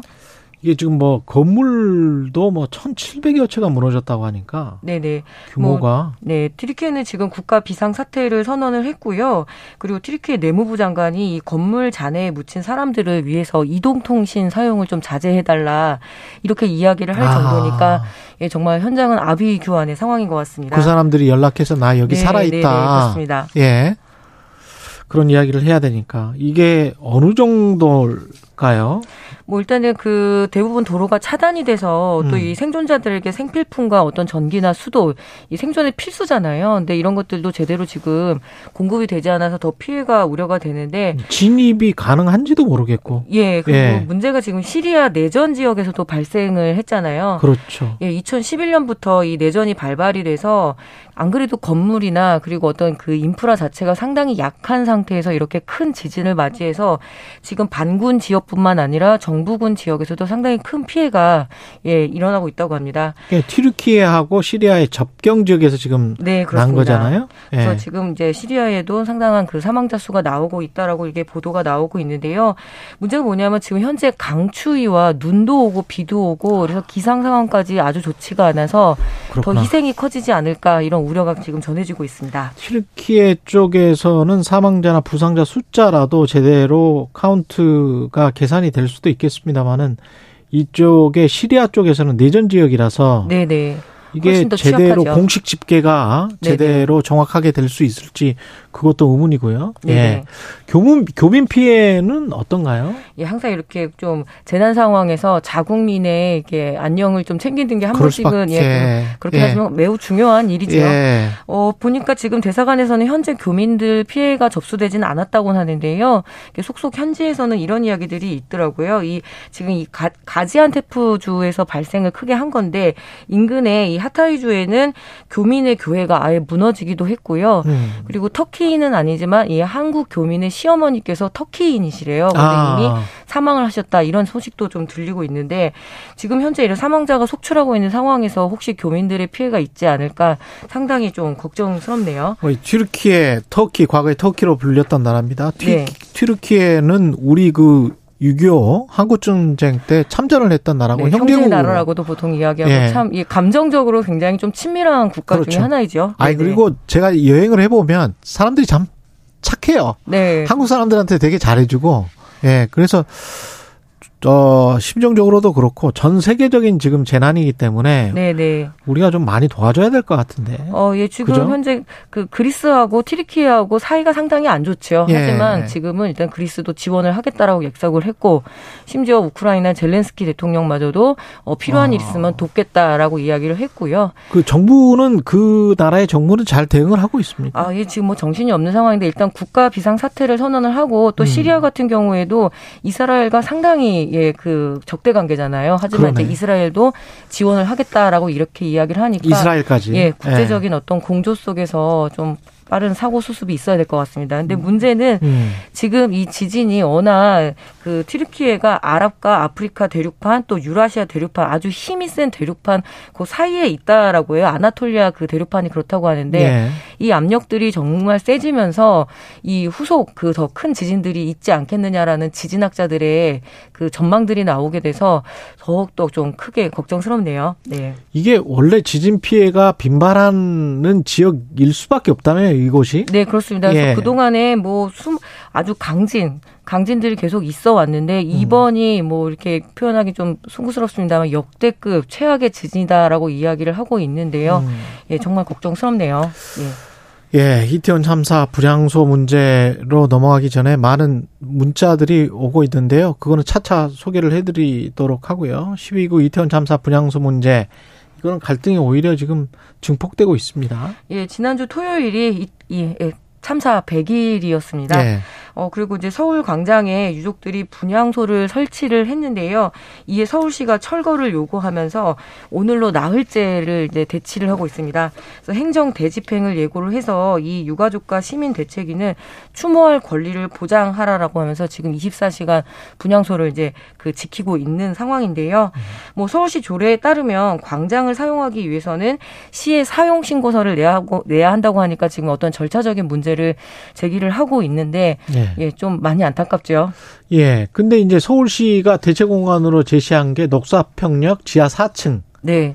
지금 유족들 입장에서는 받아들이기가 참 어려운 것이 네. 안 그래도 압사라는 그런 상황으로 이렇게 가족들을 잃었는데 어떻게 또 그렇게 깊은 지하로 데려갈 수 있느냐라는 이야기도 있고요. 그러네. 어제 MBC의 단독 보도에 따르면은 도저히 추모 공간이라고 할 수 없는 어떤 그 일반 건물에 입주를 하라는 식으로 대응을 했고 또 건물주와도 협의가 되지 않았다라고 이야기를 합니다. 녹사평 지하 4층 말고 다른 네, 공간을 두 군데를 또 제안을 했는데 그것도 네. 마땅치가 않았던 것이죠. 그래서 그래서 유가족들과 지금 계속 충돌 양상인데 어떻게 좀 해결할 방법이 없을지 음. 이것도 굉장히 좀 우려스럽네요. 정부가 어떻게 해줄 수는 없을까요? 중재를 한다든지. 아 지금 중재는커녕 사실 네. 2차 가해 문제를 좀 정부가 적극적으로 나서서 막아줬어야 되는데 네. 예, 이 2차 구 2차 가해 문제 즉 시민 분향소 주변에 그리고 이제 관련 추모제 집회 때마다 보수 단체들 신자유연대 네, 신자유연대 보수 단체에서 어떤 그 집회를 방해하거나 그리고 어떤 현수막을 개첩해서 유가족들에게 상당한 상처를 주었거든요. 그래서 네. 이렇게 하지 말게 좀 가처분 신청을 한 상태인데 법원에 예 어제 재판부에서 기각 판정이 나왔습니다. 음. 어, 재판부의 입장에서 보게 되면 광장의 특성에서 보면 집회와 분향소 설치는 이 유가족 협의회의 추모 감정 추모 감정이다. 예 이것보다 뭐 인, 이것이 신자유전 신자유연대 집회의 자유보다 절대적으로 우위에 있을 수는 없다라고 하면서 좀 차갑게 법리적 해석을 내렸는데요. 네, 절대적 우위에 있어야 추모 감정이 네. 집회의 자유보다 절대적 우위에 있어야 이거를 기각 할수 있다. 네. 허용할 수 있다. 네. 그래서 예. 유가족들은 즉각 항고하겠다고 하면서 국가가 2차 가해를 허용한 것 아니냐라고 하면서 굉장히 큰 실망과 분노를 지금 이렇게 어, 표현하고 있는데요. 아이고 적어도 이 장례식장에서 좀 예를 갖추는 것이 중요하잖아요. 그렇죠. 어느 순간 좀 선을 넘었다라는 생각이 듭니다. 뭐 그러니까 삼가 뭐 고인의 명복을 빕니다 해서 이 삼가라는 의미가 조심스럽고 그렇죠. 굉장히 정중하게 예를 갖춘다라는 뜻이고 보통 이렇게 문상을 가게 되면 드릴 말씀이 없습니다라고 이야기를 하는데요. 그렇죠. 예, 어떤 재판정의 차가운 법리적 해석이 인간의 도리를 넘어설 수는 없는 거 아닐까 이런 생각이 드네요. 신자유 연대가 좀 그만하세요. 네. 정말 왜 그러십니까? 이건 정치적인 것도 아니고 뭣도 아니고 그냥 그만하셨으면 좋겠어요. 예? 가족들을 잃은 예. 그 가족들에게 너무나 큰 상처가 왜 그러세요? 예. 네. 그거 아, 그렇게 하면 뭐가 지금 윤석열 정부에도 도움이 안 돼요. 정말 윤석열 정부를 지지하고 응원한다면 윤석열 정부에 오히려 이미지가 해가 돼요. 그러니까 제발 좀 그만하십시오. 이거는 가족들만 유가족들만 아프게 하는 게 아니고 그러면 도움 안 됩니다, 정말. 예. 예, 여기까지 하겠습니다. 한 번 더 뉴스 정은정 작가였습니다. 고맙습니다. 네, 감사합니다. 네.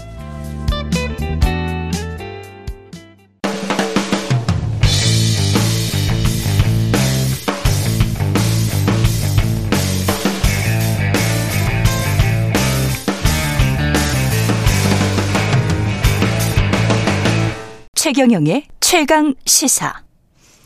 네, 경찰이 지난해 경찰국 신설에 반대해서 전국 총경회의에 참석했던 총경들에 대해서 최근 보복성 인사를 단행했다는 논란이 있습니다. 전국 총경회의를 그때 당시에 주도했던 류삼영 총경 어제 반발해서 기자회견도 열었는데요. 직접 이야기 들어보겠습니다. 안녕하십니까? 안녕하십니까? 예. 좀 상황이 이게 좀 이례적인 인사였습니까? 총경 보직 인사가? 그렇습니다. 예. 총경 보직은 그동안의 관행이나 이런 게 합리적인 것을 바탕으로 그 사람이 어떻게 하면 일을 잘할 수 있게 이렇게 배치를 할 것인가에 관점이 주어져서 예. 그 사람이 이제 얼마나 경, 존경이 되는지 얼마나 됐는지 서장을 경험했는지 이런 것에 대해서 모든 걸 고려해서 합리적으로 해야 되는데 이번에 진행된 인사는 그 합리성을 완전히 결여하고 음. 지난번 경찰국 경찰국에 반대하는 경찰서장 회의 참석자 전원 그러니까 진, 어, 불이익한 인사를 줄 수 있는 여건이 되는 모든 사람에 대해서 다 예, 문책성 인사를 단행한 겁니다. 그 인사 시즌이 돌아온 사람들 중에서 지난번에 총경회의에 참석한 사람들은 전원이 어떤 보복성 인사를 당한 거예요?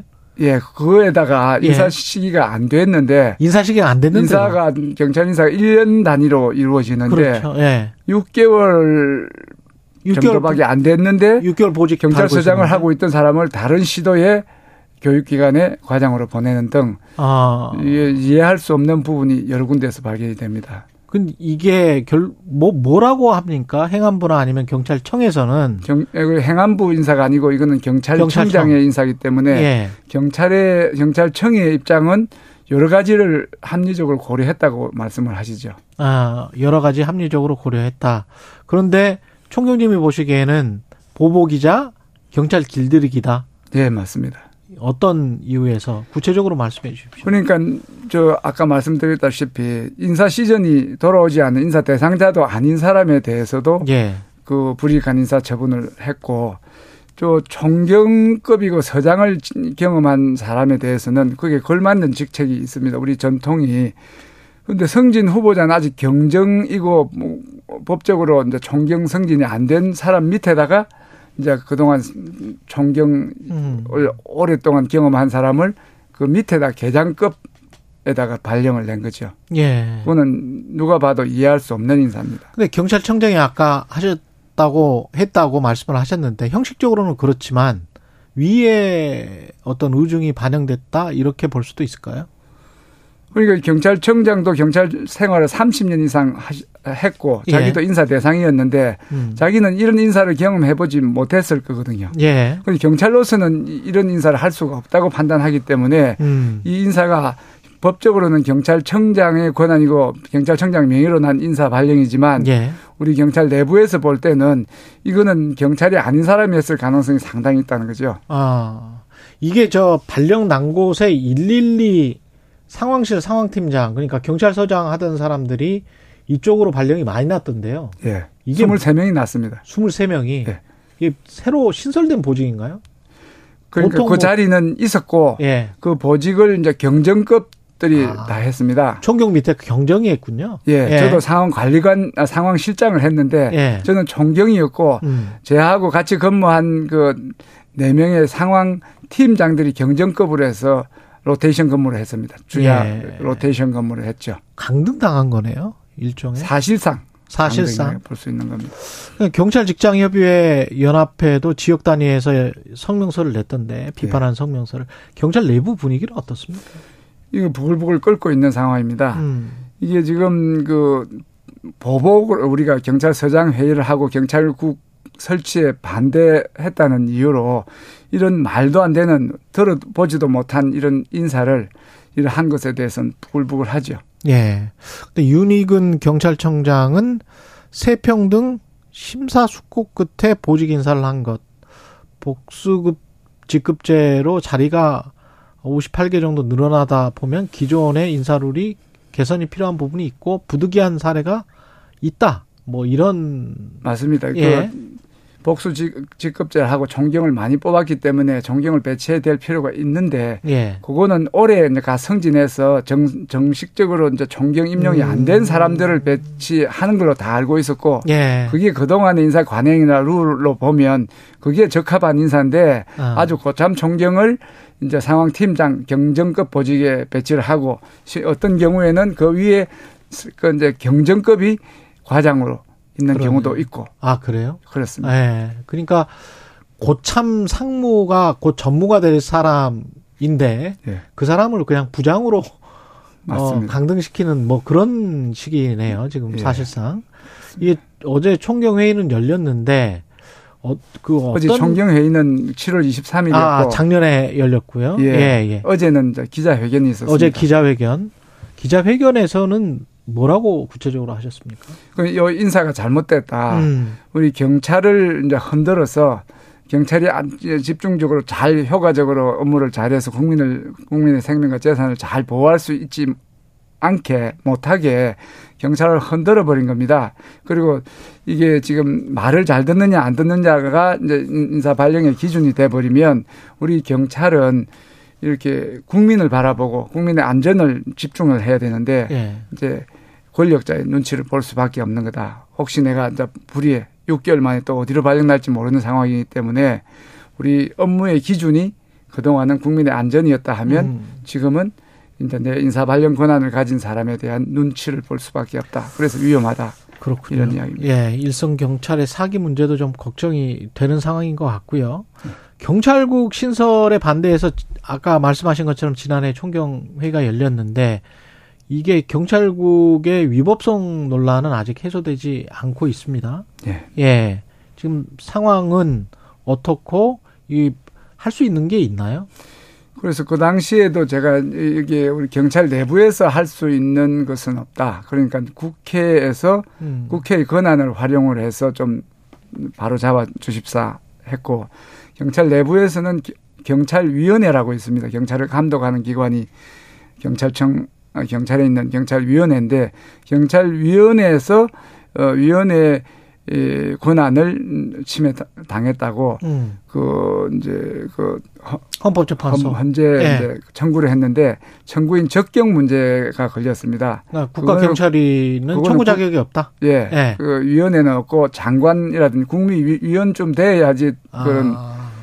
권한 쟁의 심판 청구를 할 수 있다. 음. 그래서 안된 걸로 그래 알고 있습니다. 그렇군요. 그러면 경찰 그렇다고 해서 그게 경찰국 설치가 그 합법적이다 이런 판단을 받은 것은 아닌 거죠. 그렇죠. 일단 뭐 신청한 사람의 자격이 없다 이게 현재 판단이니까 이거 다시 한번 뭐 어떻게 논의가 진행돼 봐야 될 것 같고 근데 지금 상황이 지난번에 이제 경찰국 반대를 주장했던 그러면서 이제 총경회에 참석했던 총경들에 대해서 감찰 또 진행을 합니까? 아니면 진행됐던 게 계속되고 있는 겁니까? 아닙니다. 감찰을 그때 다 했습니다. 예. 저를 포함해서 어, 저는 감찰 조사 결과 이제 정직 3월에 정직 3개월이면 그러니까 큰 건데. 정직 3개월뿐만이 아니고 예. 대기 발령을 5개월 동안 받았고 5개월 어. 이후에 이제 정직 3개월이니까 사실상 8개월입니다. 저한테 어. 불이익 처분은. 예. 그리고 나머지 이 단순 참가자에 음. 대해서는 이제 감찰 조사를 거쳐서 불문하겠다고 그래 결정을 내렸습니다. 그 책임을 묻지 않겠다. 아, 예. 그래 놓고 갑자기 이번 인사로 다시 책임을 묻는 형식의 그러네요. 문책성 인사가 있은 겁니다. 그러네요. 근데 지금 저 3개월 정직 중징계 처분 중이시죠? 예. 근데 어제 기자회견에 나오셔서 소신 발언을 하신 거면 또 뭐라고 징계를 받을 가능성도 있나요? 예, 그, 그 징계를 하는 분의 이제 어중이 있기 때문에 예. 제가 징계가 어찌 될지는 모르지만 어제 그 상황은 제가 가만히는 있을 수 없는 상황 아니겠습니까? 예. 제가 주, 주도를 했다는 그렇지만 제가 이제 제안을 해서 음. 어, 경찰서장 회의를 했고 경찰서장 회의에 참석했다는 이유로 이런 치욕적인 인사의 대상이 됐고 희생을 받은 이 사람들에 대한 예의도 있고 예. 이게 지금 잘못 크게 잘못된 방향으로 가고 있다. 이게 지금 경찰국을 반대한 이유가 반대한 이유가 경찰의 인사권이 장악이 되면 경찰이 길들여지고 경찰이 인사권 쪽을 바라보기 때문에 국민을 음. 위험하게 한다는 그에 대한 반, 증거가 드러났지 않습니까? 음. 그 총경님이 그 전에 뭐 경찰 대학 출신이시어서 당연하겠습니다마는 뭐 반정부적인 생각을 갖고 있거나 뭐 이런 거는 아닐 거 아니에요. 그래서 이번 네. 이번 저에 대해서 이렇게 언론에서도 많이 네. 여러 사람 우리 저를 아는 사람한테 물어봤습니다. 네. 저를 한 제가 경찰 대학을 포함해서 한 40년 정도 경찰 생활 했는데 그렇죠. 저를 아는 분들은 이게 아주 깜짝 놀랐다는 거예요. 저는 그런 스타일이 전혀 아니었는데 그러니까. 이번 일에 이제 종대를 매다 보니까 이제 이렇게 됐는데 저희 성향은 전혀 그렇지는 않다고 이렇게 이른바 총대를 매신 이유는 이게 국민들에게도 안 좋다 이렇게 지금 판단하시는 맞습니다. 일선 경찰관으로서 맞습니다. 예. 경찰이 흔들리고 예. 경찰이 경찰의 그, 그 포커스가 국민 쪽에서 이래 저 권력자를 향하게 되면 위험한 거죠. 예. 국민을 불안하게 만드는 겁니다. 그리고 국가정보원이 지금 저 대공 합동 수사단을 연말까지 운영하기로 한 건데 이게 의미하는 게 혹시 그 대공 수사권 폐지를 반대하고 다시 계속 유지하는 것 이쪽으로 가는 겁니까? 어떻게 보십니까? 경찰 그, 그 문제에 대해서는 예. 제가 이제 깊이 생각한 바는 없고 예. 그, 그 지금 사실상 그 대공 수사도 우리 경찰이 하는데 그렇죠. 우리 경찰이 뭐 안 하던 걸 하는 게 아니고 음. 그 국정원에서 하던 거를 막아서 경찰이 독점적으로 한다 그 문제지 예. 경찰한테 달라지는 거는 거의 없는, 없는 걸로 저는 알겠습니다. 알고 있습니다. 예. 예, 말씀 잘 들었고요. 류사명 총경이었습니다. 고맙습니다. 감사합니다. 예, 2월 7일 아 아니군요. 예.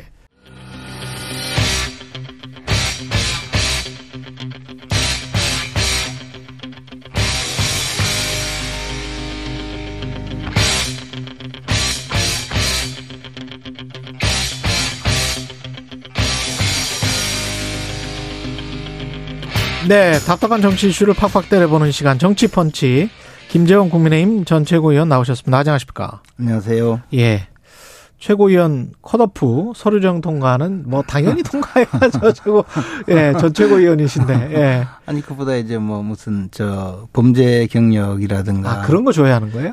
아니 이제 그 그런 경우라든가 아니면 예. 또는 뭐 이제 당의 그, 그 이념과 정, 정강 정책 또는 이제 아. 예, 당의 그 지도부 적합성 뭐 이런 것을 보고 네. 한 건데 저는 뭐 그거 떨어지면 집에 와. 가야죠. 아니 근데 이제 집에 가시는 분들 중에 어 이른바 어 땡땡 유튜버들이 많으신데 네. 그거는 그 뭐 상식적인 판단이었다고 보십니까? 글쎄 사실 그분들도 우리 저 보수 진영의 소중한 자산인데 네. 뭐 개인적으로는 좀, 좀 아깝게 생각합니다. 왜냐하면 음. 그분들도 함께 결어서 음. 이제 그 유권자인 당원들이 심판하게 만드는 것이 맞지 않았는가 생각이 하거든요. 뭐 강신업 변호사는 굉장히 본인의 SNS에 강하게 강하게 반발하던데. 그분은 뭐 유튜버라기보다는 네. 좀, 좀 다른 쪽의 그 음, 다른 영역 예 영역이고 네. 뭐저 우리 당을 향해서 음. 한마디로 뭐 같은 예. 음, 당이라는 아주 비속어를 썼던데요. 예. 제가 그걸 보면서 아 그래도 또 어, 나름대로 예. 성관이가 제대로 걸러내긴 했구나 하는 생각을 했습니다. 그 이후의 행동을 보니 네, 예. 아유, 큰일 날 뻔했죠. 예.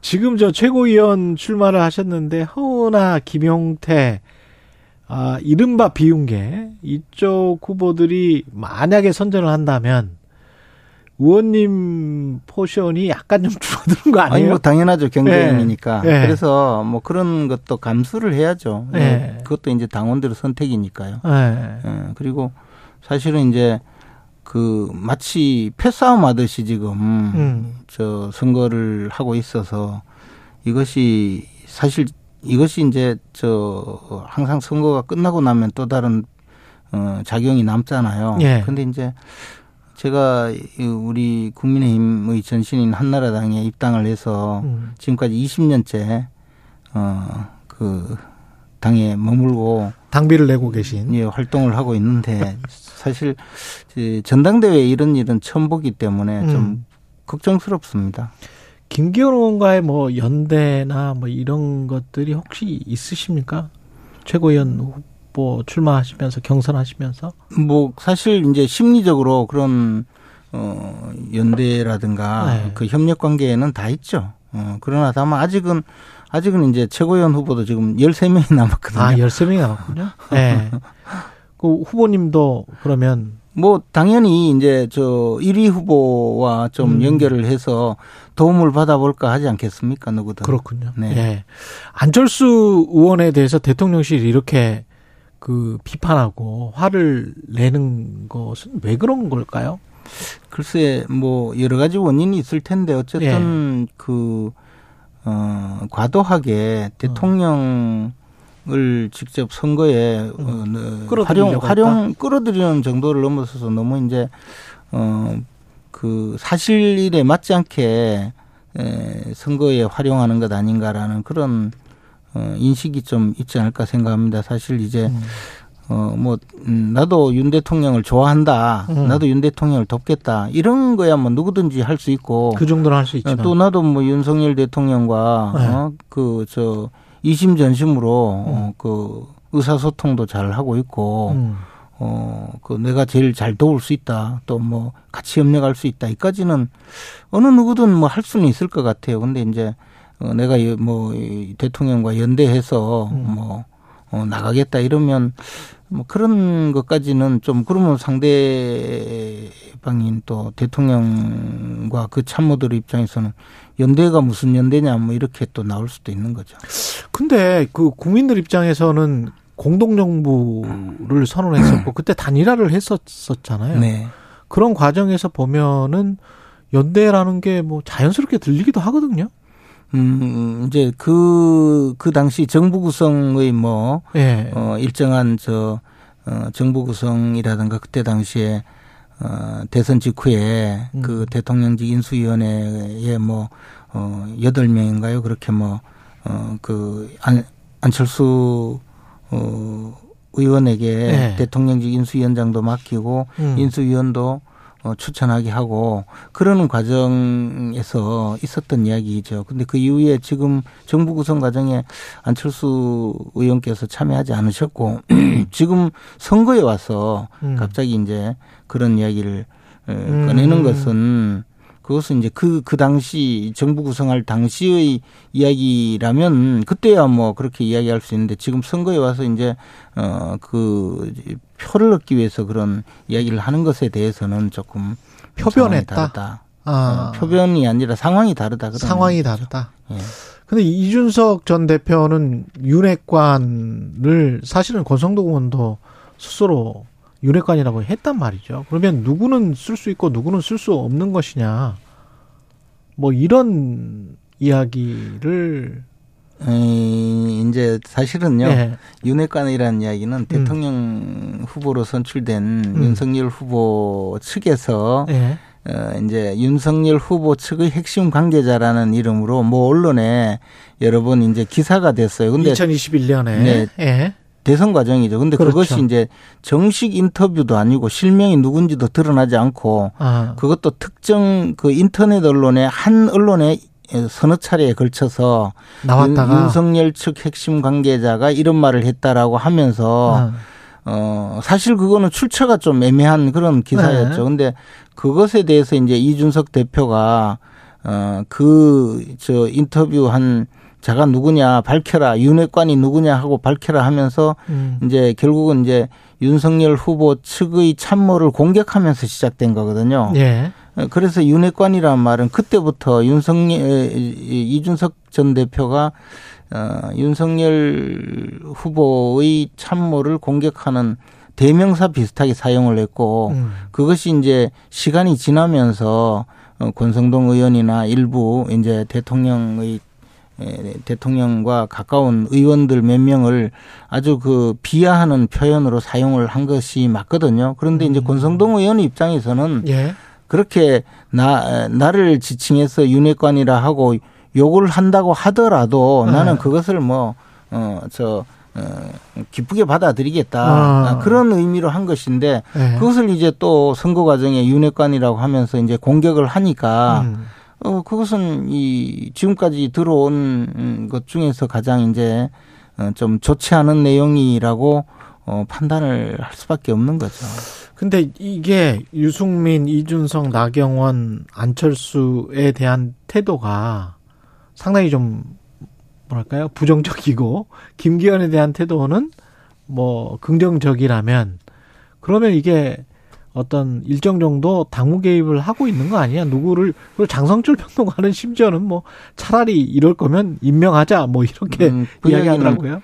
그 이야기는 이제 민주당의 우상호 전 네. 비대위원장이 그런 이야기를 했죠. 아, 그랬어요? 네. 네. 그런데 어 사실 뭐 대통령이 그렇다고 네. 어 특정인에 대해서 어 누구가 대표가 되었으면 좋겠다는 의사를 네. 어 표현을 한 것도 아니고 또 김기현 어, 후보에 대해서 네. 어, 저 사람을 내가 지지한다는 의사를 표현한 것도 아니잖아요. 음. 어, 그리고 이제 다만 사실관계를 밝히겠다고 나선 거죠. 네. 선거 과정에서 과도하게 대통령을 끌어들이지 말라는 입장에서. 근데 이제 당무 개입, 당무 개입 하는데요. 사실 이제 물론 이제 대통령께서 당무에 직접 개입하거나 그것이 이또 많은 부작용이 있는 건 사실이지만 우리 음. 당헌 당규에 기본적으로는 어 대통령 후보자가 되려는 사람과 그 당권을 분리하는 규정이 있어요. 그래서 아. 당권을 가지 당권을 행사하는 분이 나중에 대통령 후보자 지명전에 나서려면 아. 일정 기간을 그, 그 두고 있거든요. 1년 6개월. 그런데 1년 6개월? 네. 원래 그, 런 규정이 있군요. 예, 대, 그것을 이제 대권 당권 분리 규정이에요. 그래서 아. 대통령 후보자가 되려는 분이 당권을 행사하는 것이 당의 진로에 막대한 지장을 초래한다고 해서 우리 당의 많은 선각자들이 오랜 투쟁 끝에 만든 것이 대권과 당권의 분리 규정이거든요. 그래서 김기현 의원이 그 이야기를 하는 거군요. 예, 그런데 네. 반면에 음. 대통령과 당과의 관계는 협력 관계로 규정을 했어요. 음. 그러니까 대통령이 당에 대해서 의견을 표현하는 것은 오히려 자유로운 현상이고 아, 그럼 다만 이제 당권을 잡은 사람이 네. 대권에 도전하는 것은 네. 어, 그것은 안 된다는 거죠. 왜냐하면 당, 대권 도전을 위해서 당을. 당이 발판이 되는? 예, 끌고 가기 때문에. 네. 그래서. 그런. 본인 위주로 끌고 가는? 그렇죠. 그게 네. 이제 과거에 사실은 그것을 이제 제왕적 총재 시대라고 네, 해서 뭐뭐 당 자체를 그냥 내가 내가 나를 뽑는 그런 기구로 전락시키는 음. 어, 그런 그 과정이 있었기 때문에 그것을 막았고 대신 여당이기 때문에 예. 여당은 네. 대통령과 협력 관계 내지 대통령의 국정 수행을 어, 도와주는 관계로 규정을 하고 있고 그것이 맞는 거죠. 그렇군요. 그 김기현 의원이 나경원 전 의원 찾아가고 연판장 돌린 초선들도 좀 갔었지 않습니까? 네. 효과가 있을까요? 그럼 이제 나경원 의원이 어느 정도 네. 어, 마음을 또 풀고 협조 음. 협력하느냐의 어, 문제일 건데요. 저는 뭐 나경원 의원이 음, 그 어, 나름대로 어, 정치적으로든 또는 당의 전반적인 상황을 고려해서 저 좀 잘 적절하게 어, 판단하지 않을까 생각을 하고요. 음. 이 긴장 관계를 그렇게 뭐 오래 끌고 갈까 하는 생각은 있습니다. 긴장 관계? 그러니까 예. 이제 지금은 조금 뭐 그래도 의원들이 찾아가서 좀 미안하다는 말을 음. 해야 되는 정도의 긴장 관계인데 뭐 예. 그런 관계를 계속 유지하기를 원하지는 않을 거라고 생각합니다. 그렇 겠죠. 천하람 후보는 이게 다코스라고 언론에서 좀 주목을 받고 있는 것 같은데 어떤 변수가 되겠습니까? 어, 당연히 변수가, 변수가 되겠죠. 됩니까? 특히 네. 이제 어 지금 음, 대표 후보 컷오프가 4 명인데 음. 어, 천하람 후보가 그 저 컷오프를 통과할 가능성이 높아졌지 않겠습니까? 그렇죠. 네, 네. 그렇게 되면 이제 이제 또 이어지는 다음 주부터 다음 음. 주 월요 어, 다음 주부터 이제 그 합동 연설회와 TV 음. 토론이 음. 계속 이어지거든요. 예. 그러면 그그 그 마이크를 이용해서 얼마나 많은 또. 근데 포지션이 참 난처할 것 같아요. 안철수 후보 같은 경우는 그렇게 이제 대통령의 적대적이거나 비판적이지는 않은 것 같고. 그렇죠. 천하람 후보 힘을 주겠다고 하는 분이 예, 천하람 후보는 윤핵관들에 관해서는 상당히 비판적인 것 같고. 네. 네. 그렇게 보면 어떻게 될지 모르겠네. 안, 안철수 후보는 기자들 사이에서 뭐 한 일주일 정도 자맹한다 이런 이야기가 있었는데 그렇지 않을 겁니다. 당장 오늘 오늘 네. 그 비전 발표회가 있거든요. 아, 공식적인 행사. 네. 네. 그러니까 뭐 어, 그 비전 발표에 참여하고 네. 하면 뭐 자연스럽게 또 공개적인 어, 음. 어, 활동을 하지 않을까 생각을 하고요. 그것이 에, 지금 이어지는 저 그 스케줄이거든요. 네. 그렇기 때문에 뭐저 어, 소위 자명이라는 것이 네. 이렇게 오래 갈 상황은 아니라고 봅니다. 10초, 20초밖에 안 남았는데 결국 김기현 안철수가 됩니까? 결선은? 결국은 양자 대결 구도로 결국은 가겠죠. 양자 대결. 네, 지금 뭐 모든 상황이 그렇게 가고 있는 것 같습니다. 알겠습니다. 정치펀치 김재원 전 국민의힘 최고위원이었습니다. 고맙습니다. 고맙습니다. 예, 2월 7일 화요일 KBS 일라디오 최경령의 최강 시사였고요. 내일 아침 7시 20분에 다시 돌아오겠습니다. 고맙습니다.